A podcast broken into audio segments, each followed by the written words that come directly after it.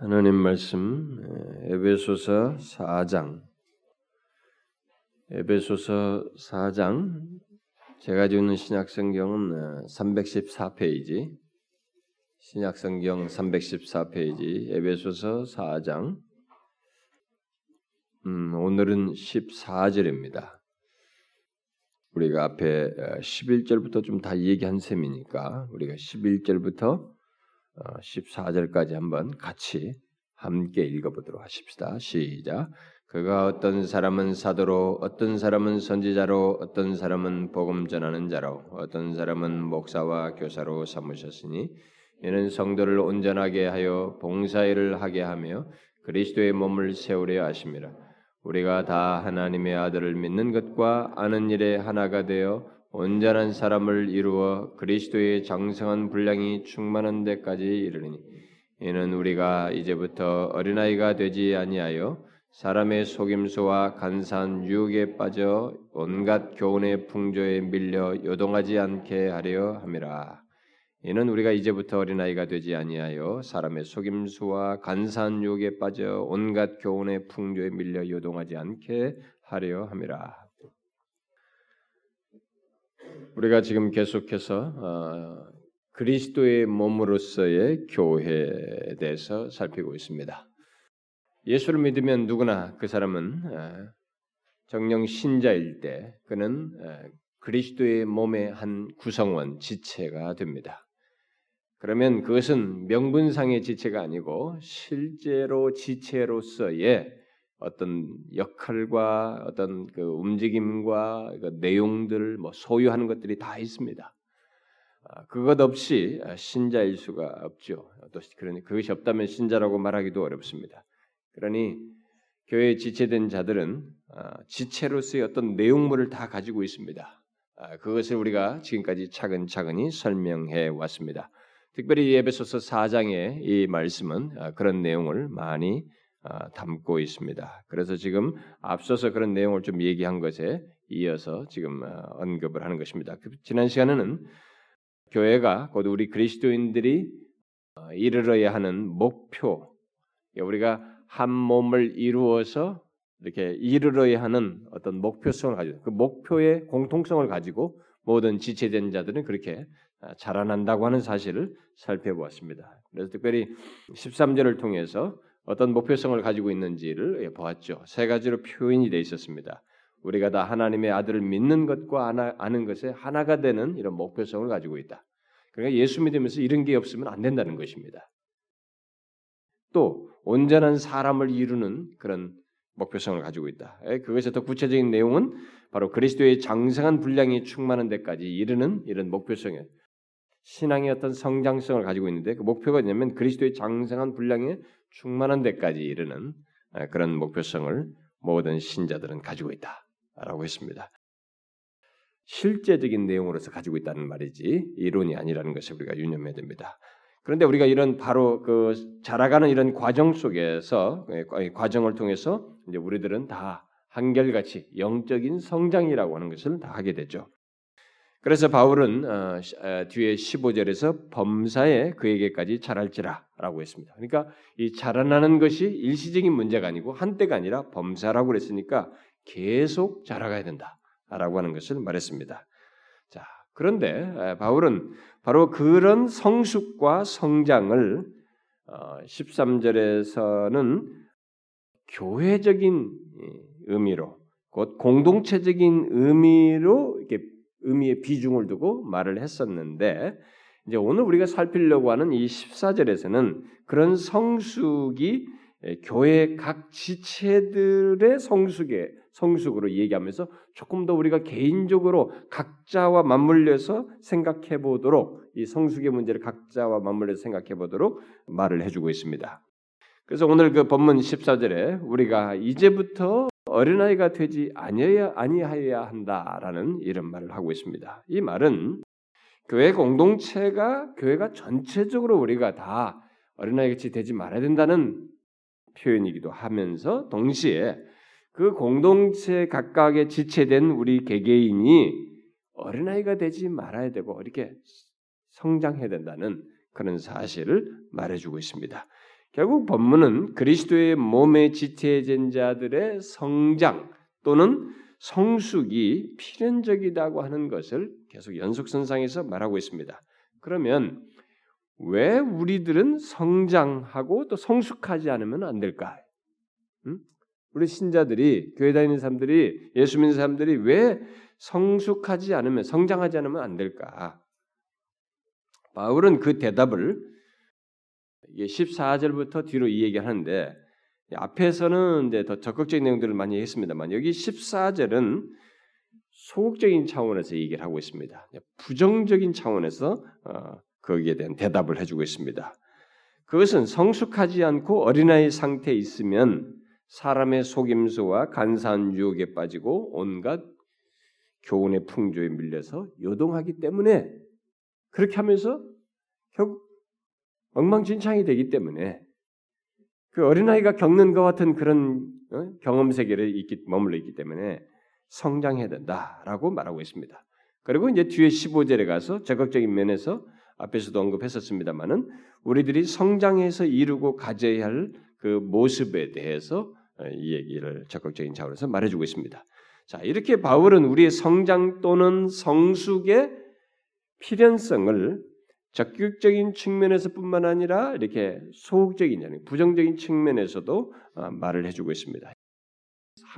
바울의 이런 모든 게 메시지 이 기록들은 굉장히 논리적이에요. 그러니까 우리들이 신앙생활할 때 대충 믿습니다. 뭐 열심히 하고 하나님만 보고 이것만 있으면 이렇게 하지 않아요. 반드시 부정적인 것과 적극적인 것, 소극적인 것과 적극 왜 인간에게는 이 양면을 고려하지 않으면 안 되는 우리의 약함이라는 요소가 있거든요. 어? 이 적극적인 거 하나만 밀고 나가면 될 것 같은데 이것이 안 되는 겁니다. 이게 안 되는 것이에요. 어? 소극적인 것을 살펴보지 않으면 이게 잘 살짝 안 되기 때문에 사도 바울은 항상 이 두 가지를 뭐 예수님도 마찬가지입니다만은 성경 문구 두 가지 측면을 얘기하고 있습니다. 자, 그래서 오늘은 우리가 이 어, 소극적이고 부정적인 차원에서 말하는 14절을 통해서 왜 우리가 성숙하지 않으면 안 되는지 성장하지 않으면 안 되는지를 살펴보도록 하겠습니다. 먼저 바울은 본문에서 우리가 이제부터 어린아이가 되지 아니해야 한다라고 말함으로써 우리 그리스도인들은 모두 성장을 필요로 하는 어린아이로부터 영적인 생활을 시작한다는 사실을 전제해서 말해주고 있습니다. 잘 보시면 바울은 본문에서 그냥 우리가 어린아이가 되지 아니하여라고 말하지 않고 앞에 이제부터 이런 말을 합니다. 이제부터 어린아이가 되지 아니하여라고 말을 하고 있습니다. 무엇을 말하는 것입니까? 이것은 그리스도인은 어린아이로부터 출발한다는 것. 다시 말해서 그리스도인들은 모두 어린아이 시절과 상태가 있다라고 하는 사실을 말해주고 있습니다. 그런데 그리스도인들은 그 상태에 계속 머물러 있어서는 안 된다는 것입니다. 우리가 이것을 현실적으로도 딱 맞는 얘기들 많이 경험을 갖고 있습니다만은 먼저 우리가 이 말을 잘 이해해 보 한번 자신에게 살펴서 생각해 보아야 됩니다. 우리들은 그리스도인들은 그 상태, 이 어린아이 상태에 계속 머물러 있어서는 안 되는 것입니다. 아, 결국 바울은 이제부터라는 말을 통해서 우리들이 어린아이 시절이 있지만 곧 거듭남으로서 영적으로 어린 시절을 갖기는 하지만 거기에 멈추어 있어서는 안 되며 성장해야 한다라는 사실을 강조해주고 있는 것입니다. 가끔 제가 이 신앙 우리가 이 시중에 나와 있는 신앙 서적들을 보게 되면 아, 그, 그 시장 서적들 속에 지적하는 내용 중에 교회 안에 제법 시간이 이렇게 흘러서 오랜 시간을 생활을 했음에도 불구하고 어린아이와 같은 신자들이 있다. 뭐 젖병 신자가 있다. 뭐 유아, 영적인 유아들이 있다라는 이런 말을 지적한 글들을 보게 됩니다. 그러니까 신앙생활이라는 것을 사람들이 이렇게 오랫동안 하는데도 불구하고 영적인 유아 수준에 계속 머물러 있는 어? 그런 모습이 있다. 이런 얘기를 하는 것입니다.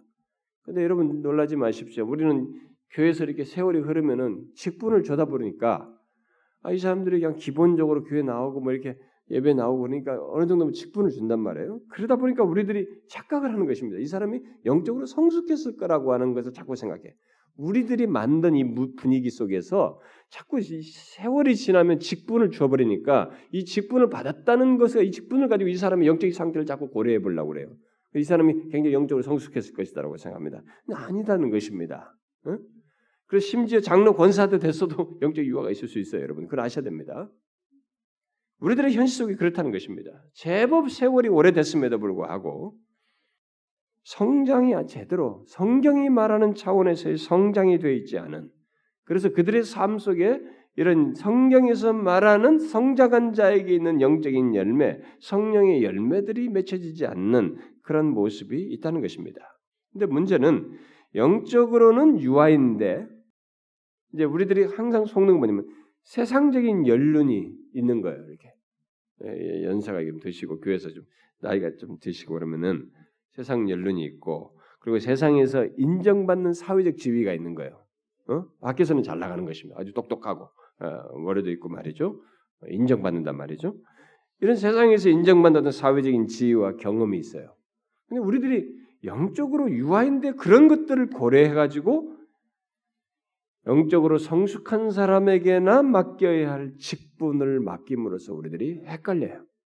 그리고 특별히 당사자도 거기서 헷갈리게 됩니다.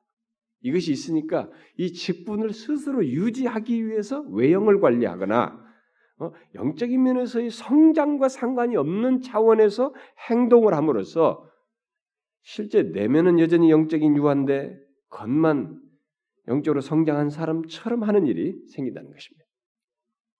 아, 이것이 당사자도 그렇고 이 교회 안에서 혼란을 야기시키는 한 가지 주요한 요인 중에 하나입니다.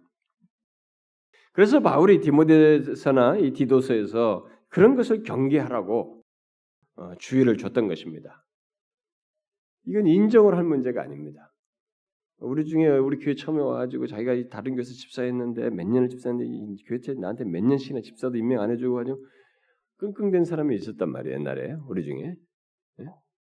네? 근데 저도 그거 거부 그 거부하는데 상당히 어려웠습니다. 표정 관리해야지 속에 힘든 것을 감춰야지 저도 굉장히 힘들었습니다. 근데 여러분 우리는 생각해 봐야 됩니다. 그게 스스로를 망치는 거거든요. 그 사람도. 이 사람을 완전히 위선자로 만드는 것이에요. 그리고 교회가 그런 것에 의해서 자꾸 오염되는 것입니다. 우리가 기억할 것이 있습니다. 아무리 사회적으로 훌륭하고 지적으로 탁월해도 또 사회적인 경험이 풍부하고 그의 신앙 풍부하다 할지라도 그의 신앙생활은 어린아이로부터 시작하는 것입니다. 일단 그 사람이 교회 안에 들어와서 예수 믿기 시작했으면 그 사람은 영적인 어린아이로부터 시작하는 것입니다. 이건 우리가 부인하면 안 되는 것입니다. 그래서 성장을 해야 됩니다. 자기가 사회 속에서 잘 나갔으니까 성장이 필요로 없는 것처럼 생각하면 안 돼요. 저절로 된다고 생각하면 안 됩니다. 성장해야 되고 성장에 필요로 하는 모든 것이 자기에게 있어야 돼요. 거기에 자기 자신이 들여져야 합니다. 그는 계속해서 하나님의 진리를 통한 영적인 지식을 배워야 하고 또 그것을 따라서 사는 가운데서 자라가는 일이 있어야 하는 것입니다. 아무리 나이가 많고 배움이 많아도 이런 성장이 없으면 그는 영적인 어린아이이고 그 상태에 계속 머물 수 있는 것입니다. 그래서 어떤 사람들은 성장은 지식 더하기 순종 더하기 시간이다 이렇게 말했어요. 갑작스럽게 영적으로 성장하지 않는다는 것입니다. 어떤 사람은 갑자기 기도 가지고 무슨 뭘 한다든 가지고 뭘 하나 체험했다 그래요. 이 체험해 가지고 성장으로 생각합니다. 여러분 체험 한 번이 성장하는 것이 아닙니다. 그것은 성장에 도움이 되는 자극제가 되고 자료는 될 수 있을지 몰라도 영적인 성장은 진짜 시간을 요해요. 하나님의 지를 따라서 순종하면서 우리의 성품의 변화가 있고 그런 과정을 요하는 것입니다. 그처럼 우리는 모두 갓난아이로 태어나서 성장을 필요로 하는 자들이라는 면에서 이제부터 어? 이제부터 어린아이가 되지 말아야 한다고 본문은 말하고 있는 것입니다. 그러면 구체적으로 왜 어린아이가 돼서는 안 되고 성장을 해야만 한다는 것인가? 그것은 어린 아이들이 쉽게 빠질 수 있는 유혹과 위험 때문입니다. 바울은 그것을 본문에서 아주 구체적으로 그리고 너무나 적절하게 말해주고 있습니다. 그러니까 어린아이는 사람의 속임수와 간사한 유혹에 빠질 수 있고 온갖 교훈의 풍조에 밀려 요동함으로써 위험에 빠질 수 있다라고 말하고 있습니다. 이 말씀은 어린아이의 주된 성향이 무엇인지를 우리는 잘 말해주고 있습니다. 물론 성경에는 어린아이를 긍정적인 차원에서 말한 면이 있습니다. 그래서 어린아이와 같아야 된다 이렇게 말한 적이 있죠. 그것은 어린아이의 순전함을 일반적으로 두고 어, 한 말이라고 볼 수 있습니다. 그러니까 순전하게 하나님을 받아들이고 믿어야 한다는 차원에서 어린아이와 같다라고 긍정적인 차원에서 말을 했습니다. 그러나 어린아이에게는 그런 면도 있지만 동시에 많은 부족과 문제를 가지고 있습니다. 다시 말해서 너무나 쉽게 아이들이 변하고 주의력이 너무 약하고 따라서 한 가지 일에 오래 몰두하지 못하고 그래서 쉽게 관심을 잃고 흥미거리를 쫓아가고 넘어가는 미혹 유혹당하는 이런 면들이 있는 것입니다. 잘 보시면 아이들은 자기들의 마음을 끄는 것이 있으면 금방 한눈을 팔고 머뭇거리고 거기에 이렇게 빨려 들어가요. 우리가 어린아이 얼마든지 속일 수 있지 않습니까? 어? 관심거리 하나 가지고도 하고 뭘 먹을 걸 가지고도 하고 우리 아이들 뭐 먹을 거딱 줘보세요 막 다 넘어갑니다. 본문은 바로 그런 아이의 성향을 두 단어로 묘사하고 있는 것입니다. 두 단어는 밀리다와 요동하다라는 말입니다. 우리는 밀려 요동한다 이렇게 붙여버렸습니다만은 단어는 이제 구별된 단어입니다. 어린아이의 이런 속기 쉬운 성향을 이제 어린아이의 그 나약한 이 성향을 두 가지로 성경이 묘사한 겁니다. 여기서 밀리다, 요동하다입니다. 결국 이 두 단어를 통해서 바울은 영적 어린아이의 특성이 무엇인지를 말해주고 있는 것입니다. 자, 그래서 우리는 이 두 단어를 통해서 성숙 또는 성장하지 않으면 안 되는 그 이유를 생각해 볼 수 있습니다. 자, 먼저 밀리다는 말을 우리가 생각해 보면 이 밀리다는 말은 본래 파도에 흔들린다는 음, 음, 어원적인 뜻을 가지고 있습니다. 파도에 흔들리다. 그러니까 이리저리 흔들리는 어, 그런 것을 의미합니다. 그러니까 이 말은 이 바다의 물결이 흔들리는 것입니다. 여러분 바다 물결이 어떻습니까? 항상 움직입니다. 흔들려. 우리가 알다시피 끝없이 움직입니다. 바다 바다도 가보세요. 이게 하나도 없는 바다를 본 적이 없습니다, 여러분. 없을 겁니다. 어디든지 가면 움직여. 그래서 작은 배를 타고 있으면 배가 계속 흔들립니다. 어, 뭐 낚시 뭐 바다 낚시 가다가 이거 하다가 멀미 다 합니다. 이 울, 흔들린 것을 보니까 다 멀미합니다. 안 하는 것이 없죠. 바로 그걸 얘기하는 것입니다. 배가 끝없이 흔들리는 것과처럼 이게 배를 이리저리 흔들리게 하는 것, 바로 그것을 뜻하는 거죠. 끝없이 흔들리며 요동하는 모습이 영적으로 어린아이의 모습이다라는 것입니다. 결국 영적으로 어린아이는 안전감을 안정감을 갖지 못하고 언제라도 흔들릴 수 있는 모습, 곧 변덕을 너무 쉽게 부리는 모습을 가지고 있다는 것입니다. 우리는 실제로 그런 어린아이와 같은 모습을 가진 사람들을 교회 안에서 쉽게 보게 됩니다. 안정감을 상실한 채 금방 마치 그냥 아주 그냥 잘 믿을 것처럼 한번 마음을 확 냈다가 어느새 또 사라져요. 그래서 목회자를 제일 이렇게 잘 속이는 사람들이 그런 사람들입니다. 막 그렇게 하면 또 목회자는 또 거기에 굉장히 기분이 좋았다가 싹 사라지면 막 그것 때문에 고통합니다. 어떻게 하나 어떻게 하나 바로 그겁니다. 금방 잘 믿으렸다가 다시 금방 마음을 바꾸는 사람들, 그야말로 너무도 불안정하고 변덕스러운 모습을 가진 사람들, 그런 사람들을 우리들의 교회 속에서 보게 됩니다. 그것이 바로 영적으로 어린아이의 모습인 것입니다. 영적 어린아이들은 그렇게 파도에 흔들리듯이 흔들리는 모습을 특징적으로 가지고 있다는 것입니다. 그들은 마치 어린아이들이 본능에 의해서 또 기호적인 것에 의해서 좌우되듯이 말씀의 분별력보다 자신의 기분에 의해서 자신의 감정에 의해서 하나님을 좋아했다가 싫어했다가 멀리했다가 이런 일을 반복한다는 것입니다. 잘 보세요. 교회에 어떤 사람들은 하나님의 말씀 때문에 움직이는 게 아니야. 계속 오늘 뭐 어땠느냐, 환경, 내 기분이 어떠냐, 오늘은 좀 우울하다, 뭐 오늘 좀 뭐 어쨌다 말이야. 날씨가 좀 그러네, 뭐 이게 계속 자기 기분에 의해서는 이게 영적인. 응? 예수를 잘 믿어보겠다고 했다가 어떤 때는 또 못 믿겠다고 했다가 응? 그야말로 인내하지 못하는 그런 모습을 보게 됩니다. 그뿐이 아닙니다. 영적 어린아이들은 여러분들이 잘 보시면 알겠습니다만은 어린아이에서 보듯이 보통 어린아이들이 같듯이 자기밖에 몰라요. 교회 안에 와보세요. 영적으로 성장한 사람에게 이것이 사라지는 것입니다. 점점. 영적인 어린 아이들은 언제 얼마나 예수 믿기 얼마나 사람들은 계속 음? 자기밖에 몰라요. 자기 가족, 자기 아이, 자기 관심, 자기 원하는 것. 예, 우리가 어, 부모들이 항상 달래고 설득해야 아, 우리 아이들이 뭘 자기 있는 것을 남에게 겨우 마지못해서 주잖아요. 그때서야 부모의 뜻을 받아들이듯 그런 것처럼 교회 안에도 그런 신자들이 많습니다. 자기밖에 모르는 그런 신자들. 그래서 끝없이 달래하는 신자들. 아, 닙니다 그래서 그런 거예요. 그거 누가 그런 거 아니고 괜히 오해한 겁니다. 그 사람이 그렇게 말한 거 아니에요. 우리가 계속 달래야 돼. 그래서 요즘 우리 리더들이나 보면은 교회 섬기는 사람들 보면은 이 교회 온 지 얼마 안 된 사람들의 영적인 어린아이 같은 사람 주변에서 그 사람들에게 그 비맞춘이라고 그 사람들을 안 상하게 하려고 무던히 애를 씁니다. 제가 봐올 때. 그러나 여러분 아십시오.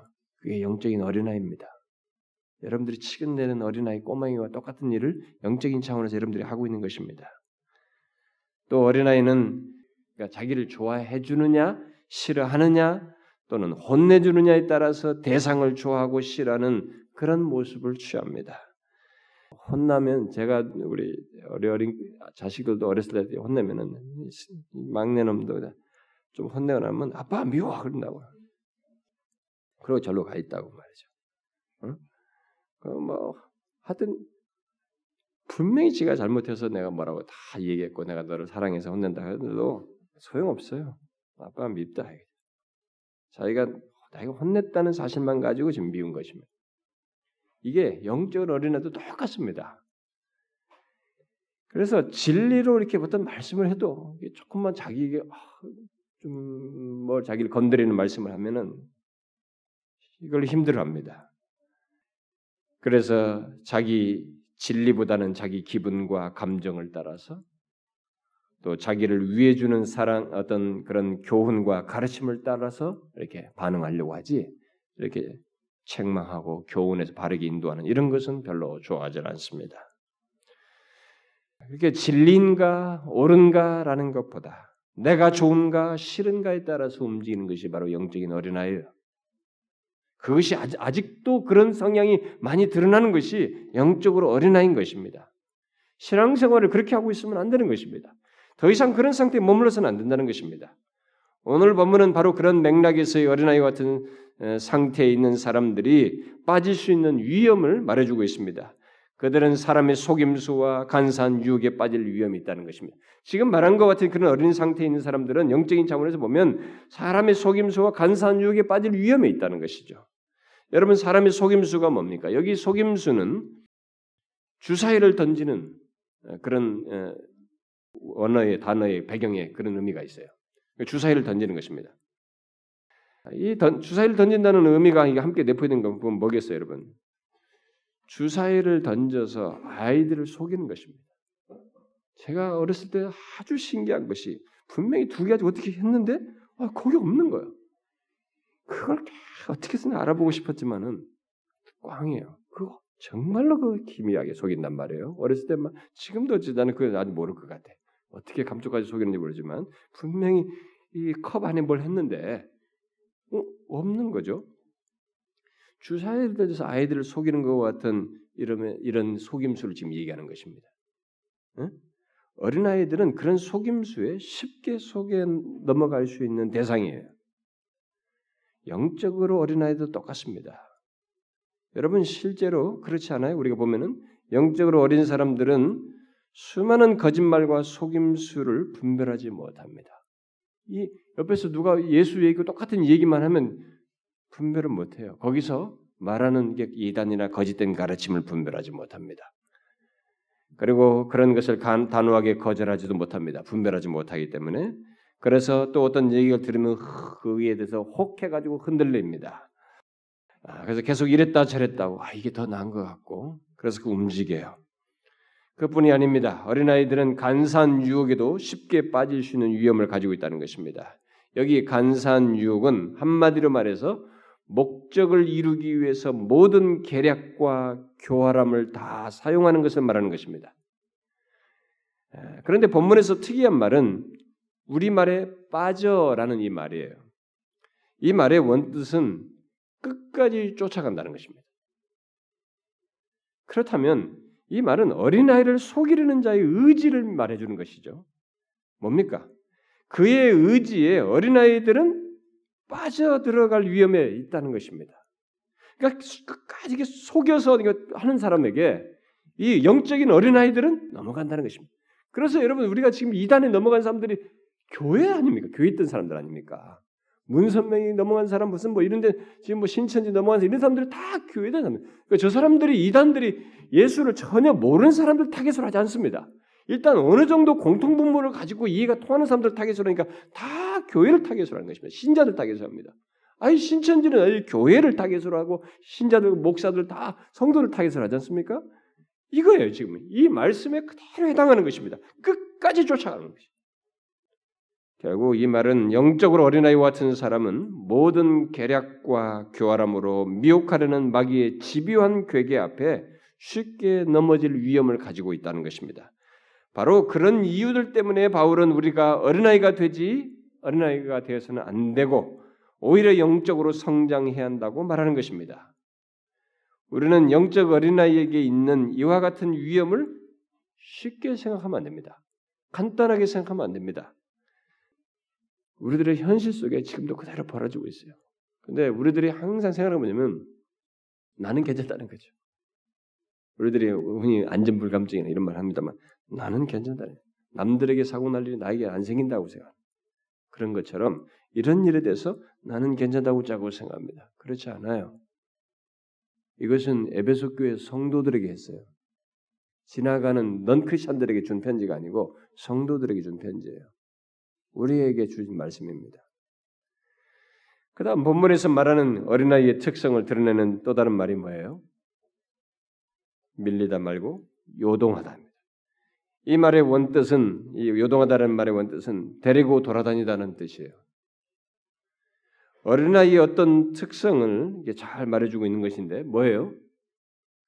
이것은 어린아이의 주의와 관심을 쉽게 끌어들여서 마음대로 하는 것을 연상시키는 말입니다. 다시 말해서 어린아이들은 쉽게 속는다라는 사실을 잘 말해주고 있습니다. 여러분 실제로 그렇죠. 어린아이들은 주의력이 약한 데다가 호기심을 자극해주면 쉽게 움직입니다. 눈 거기 눈 한눈 팔고 거기 따라 들어가요. TV가 없던 어린 시절에 저는 약간의 그 마술과 함께 무엇인가를 파는 아저씨를 이렇게 철철 따라다녔어요. 그것이 동네에 오면 아주 그 재미거리였기 때문에 그것이 신기하고 재미있어 서 따라다녔던 기억이 있습니다. 진짜로 다른 아이들과 함께 그 사람들 따라다니면서 뭔가를 이렇게 보고 싶고 막 호기심을 따라서 자겠던 그 시절인데 그게 진짜 어린 시절이에요. 똑같습니다. 어린아이는 호기심에 이끌려서 쉽게 눈을 팔고 쫓아갈 수 있습니다. 이것은 영적인 어린아이도 똑같다는 것입니다. 영적으로 어린아이인, 어린 아이인 사람들은 모든 교훈의 풍조에 쉽게 관심을 쏟고 미혹받을 수 있는 위험을 가지고 있는 것입니다. 그리고 무엇인가 새로운 것이 있는 줄 알고 따라가려고 해요. 그러나 정, 정상, 성장한 사람들은 어떻습니까?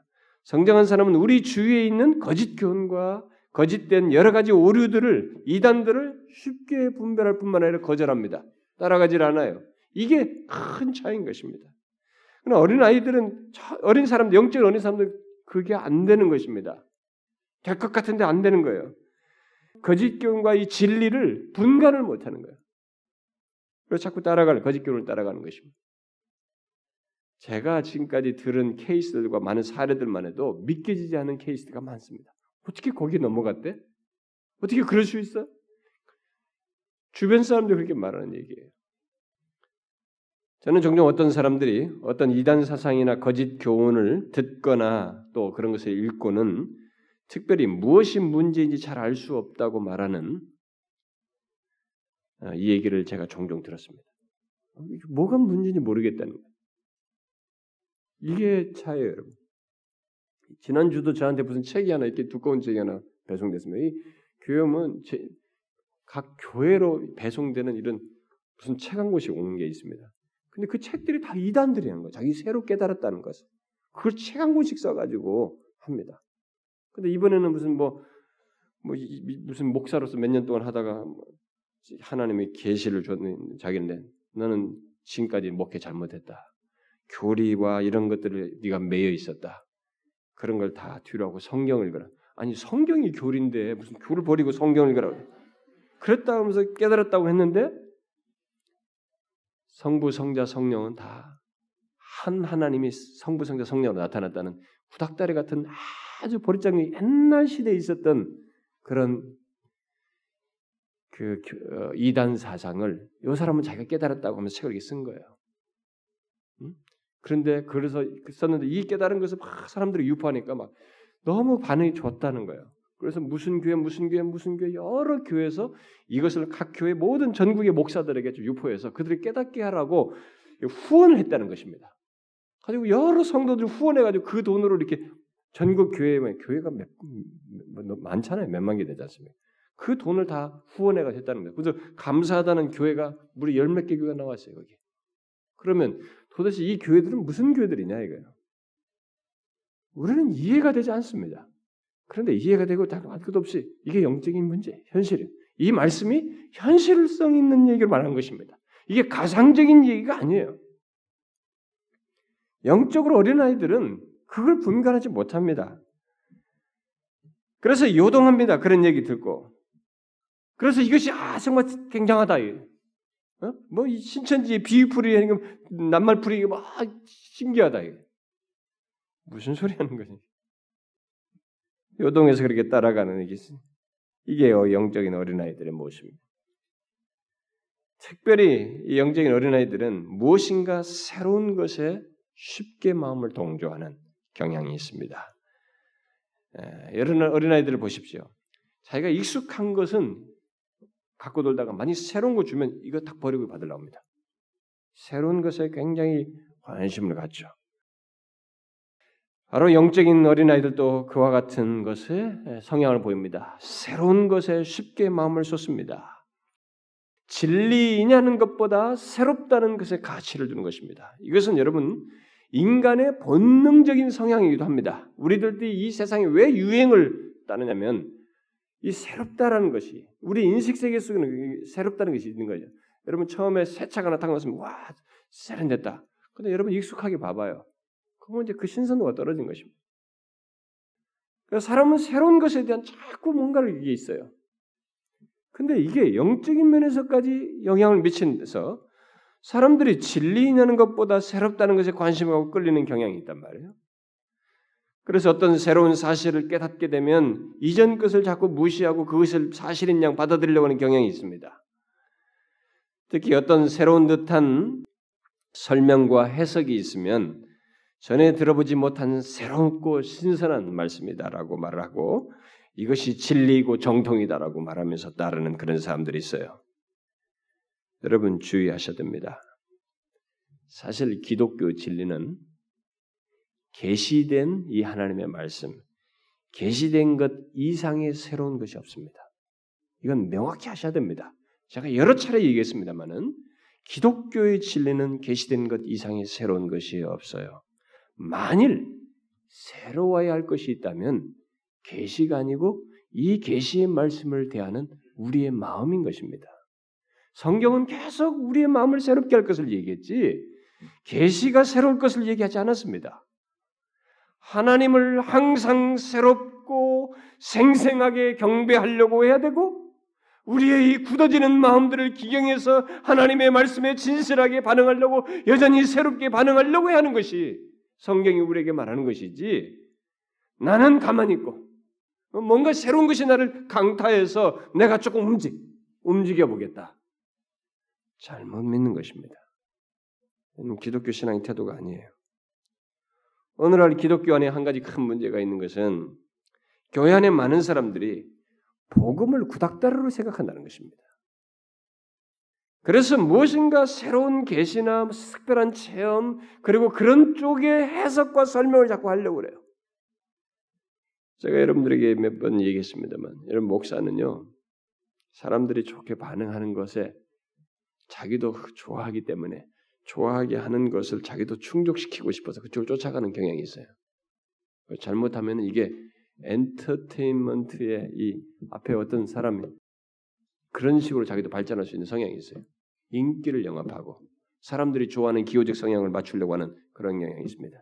그래서 그게 정도에 따라서 다를 수 있습니다만 나름대로 성경을 열심히 연구하는 사람조차도 뭔가 새롭다는 해석을 자꾸 찾고 싶어하는 거예요. 남들이 하지 않는 새로운 해석을 내가 하고 싶어서 몸부림을 칩니다. 여기에 사단이 끼어들 수 있어요. 이건 조심해야 할 일이거든요. 그게 아닙니다, 여러분. 그렇게 해서 사람들을 충족시킬 문제가 아니에요.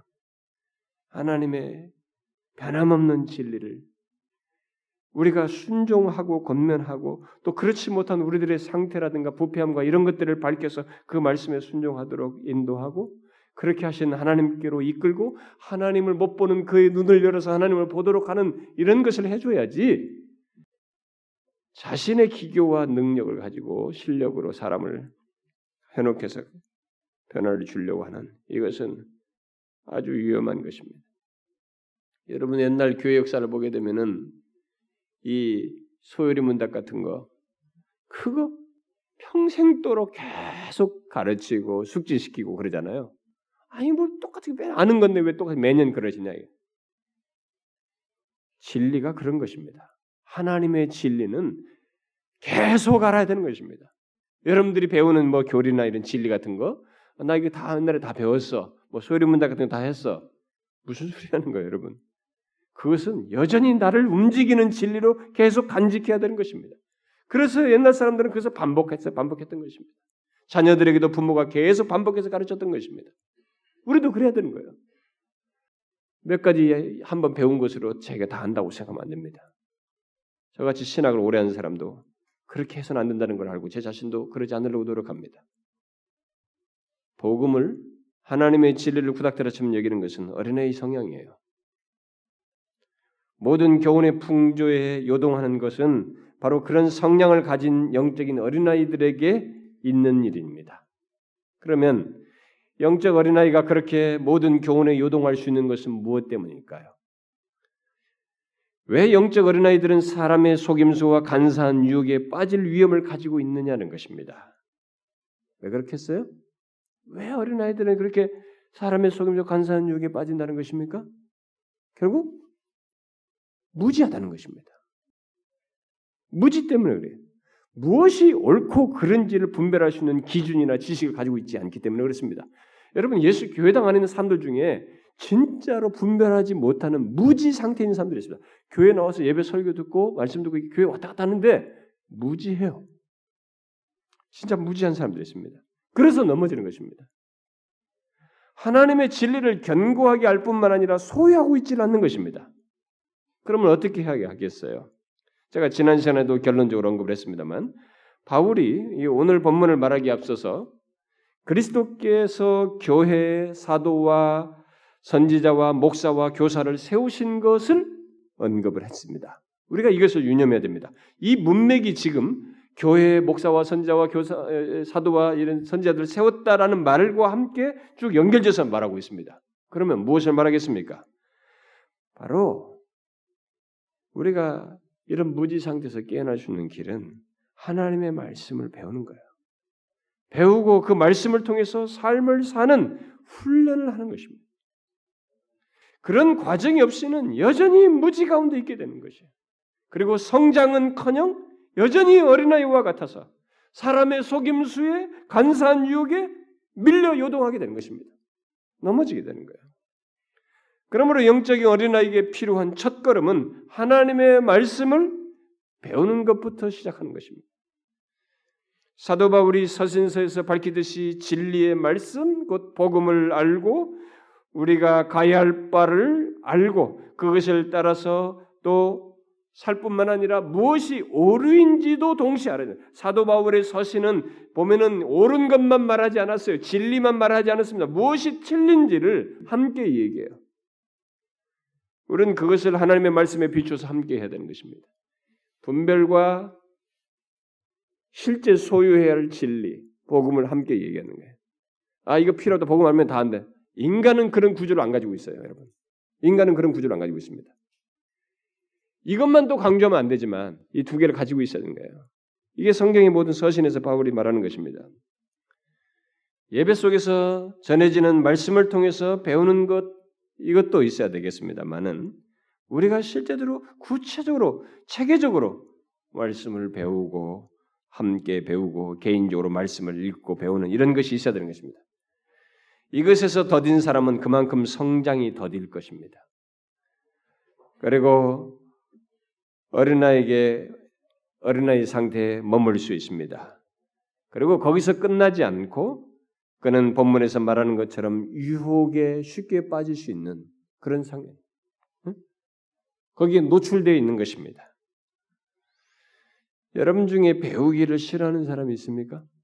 예, 하나님의 말씀을 배우고 우리 교회는 상당히 말씀을 배우는 것 이런 것들이 처음부터 습관화가 돼 있는데 교회 여기 와서도 여러분들이 배우기를 싫어하시면 싫어하는 사람이 있습니까?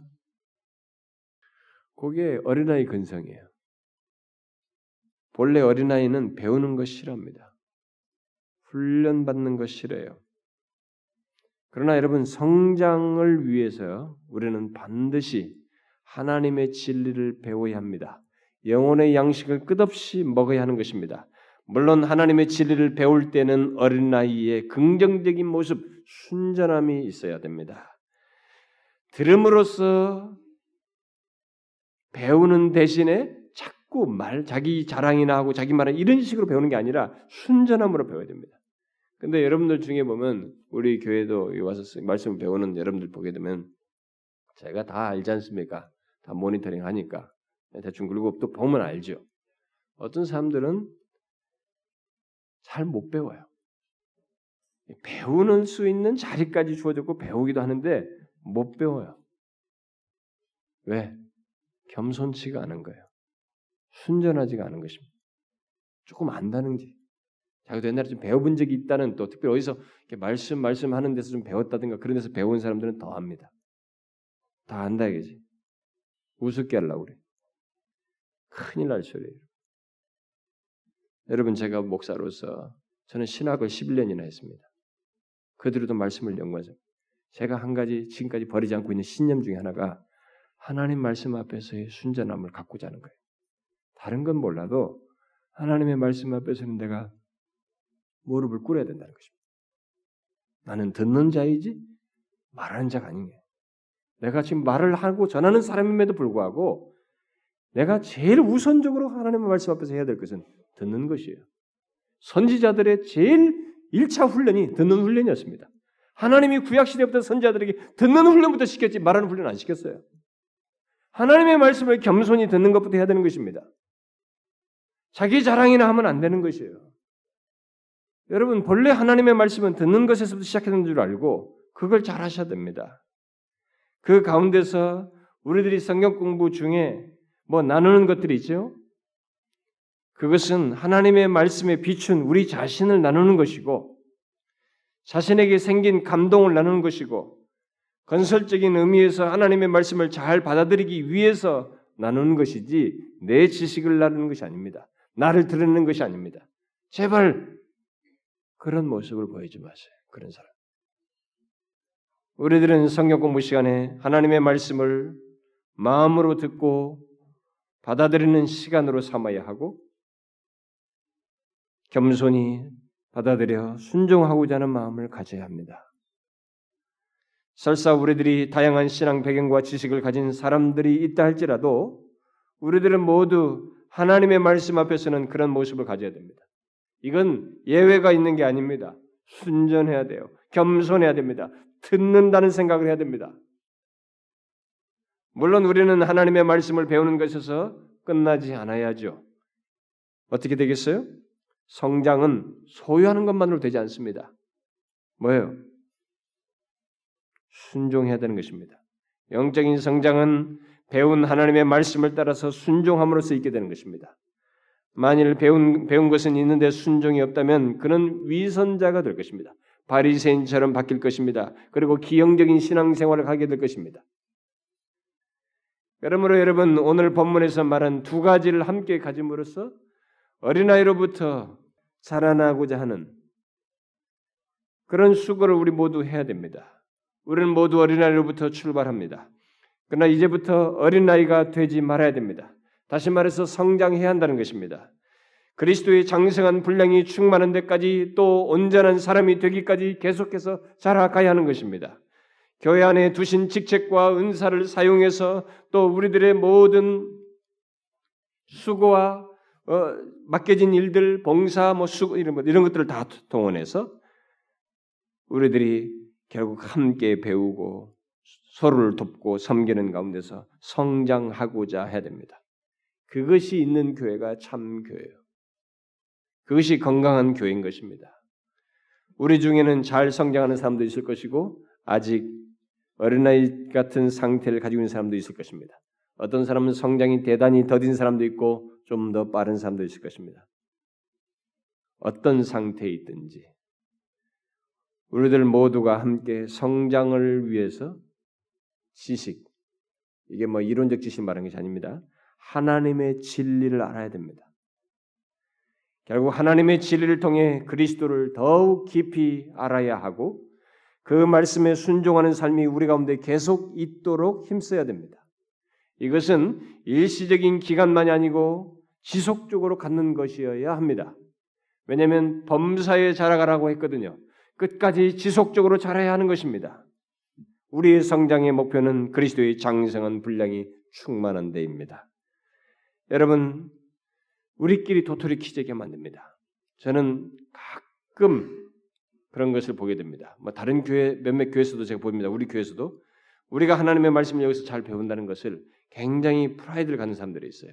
그래서 이런 것들을 아 자기가 굉장히 잘 알고 우리가 이런 지식을 가지고 있다라고 생각. 여러분 절대 그렇게 생각하면 안 됩니다. 그렇게 하면서 남을 정죄하고 판단하지 마십시오.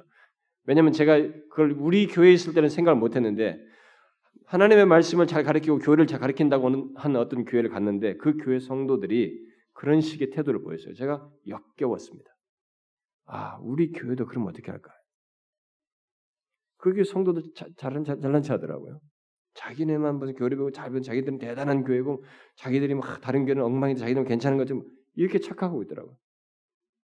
그런데 내가 속으로 당신이 배운 지식과 교리가 당신을 망치겠다. 우리도 그러면 안 되는 것입니다. 저는 우리 교회도 그럴까봐 겁나는 거예요. 바로 그 생각했습니다.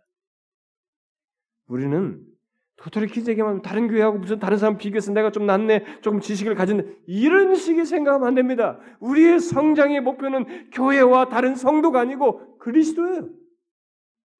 그리스도의 장성한 분량입니다. 우리는 끝없이 그리스도의 장성한 분량에 충만한 데까지 이르기 위해서 하나님의 진리를 그 진리 속에서 말하는 이 복음의 주된 예수 그리스도를 체험적으로 계시의 말씀뿐만 아니라 그것이 삶 속에서 구체적으로 다 알기를 구해야 하는 것입니다. 여기에서는 머물러서는 안 되는 것이에요. 저의 갈망은 그렇습니다. 사도 바울이 빌립보 3장에서 말한 것처럼 그가 말년에 죽을 때에도 죽음을 앞에 뒀음에도 불구하고 그리스도를 더 알고자 했던 것처럼 저의 평생 소원도 그리스도를 더 알고 싶습니다. 더 그분을 체험적으로 알고 싶습니다. 그분의 이해를 내가 가지고 있는 지식과 경험 세계를 넘어서는 하나님이 주신 이 계시의 실체 내용에 조금이라도 더 접근하고 싶습니다. 우리는 그러고자 해야 되는 것입니다. 그러기 위해서 유일한 통로가 이 계시이기 때문에 이 계시의 말씀을 통해서 배움을 통해서 우리가 그 길을 가야 되는 것입니다. 이것이 건강한 교회예요. 우리 모두가 연합해서 직책과 은사를 다 사용해서 섬기면서 그렇게 배워 나가는 것이 건강한 교회인 것입니다. 여러분 우리 모두 않은 것입니다. 우리가 그렇게 교만하지 않고 순전한 가운데 하나님의 지혜를 통해서 잘 배워 성장하는 밀려 요동하는 어린 신자가 아니라 성장해서 그리스도의 장성한 분량이 충만한 데까지 나아가는 그런 교회요 우리 각자가 되자는 것입니다. 사랑하는 성도님 여러분, 그런 소원과 열망을 가지십시오. 서로 서로 배울고 가르칠 때 그 열망으로 하자는 것입니다. 자꾸 사람 비교하면 안 됩니다. 그렇게 하면 낙심하고 오히려 우리가 교만해집니다. 그럴 것 없어요. 우리가 생각할 목표는 그리스도입니다. 주께서 우리에게 그런 은혜 주시기를 구합니다. 기도합시다. 하나님 아버지 감사합니다. 오늘 우리에게 다시 상기시켜 주셔서 우리가 나아갈 방향이 무엇인지 그리스도의 지체로 불러 주셔서 우리에게 주신 특권이 무엇인지를 생각하게 해 주시니 감사합니다. 우리를 너무나도 영광스럽게 우리 주님 그리스도의 장성한 분량이 충만한 데까지 자랄 수 있도록 우리를 그렇게 불러 주시니 감사합니다. 이 특권을 놓치지 아니하고 어린아이의 상태에 머물지 않고 계속 성장하여 주님을 영화롭게 하며 참 신자된 자의 영광과 복을 누리는 저희들 되게 하여 주옵소서. 하나님 아버지 이곳에 참여한 사랑하는 지체들 한 사람도 빠짐없이 하나님의 계시된 말씀을 통해서 성장하여 아, 정말 이 땅을 사는 날 동안에 넘어짐이 없이 정말 어린아이와 같은 상태에서 미혹당함이 없이 이 세대를 분별하며 오히려 진리를 증거하며 하나님의 도구로 쓰임 받는 모두가 되게 해 주옵소서. 예수 그리스도의 이름으로 기도하옵나이다. 아멘.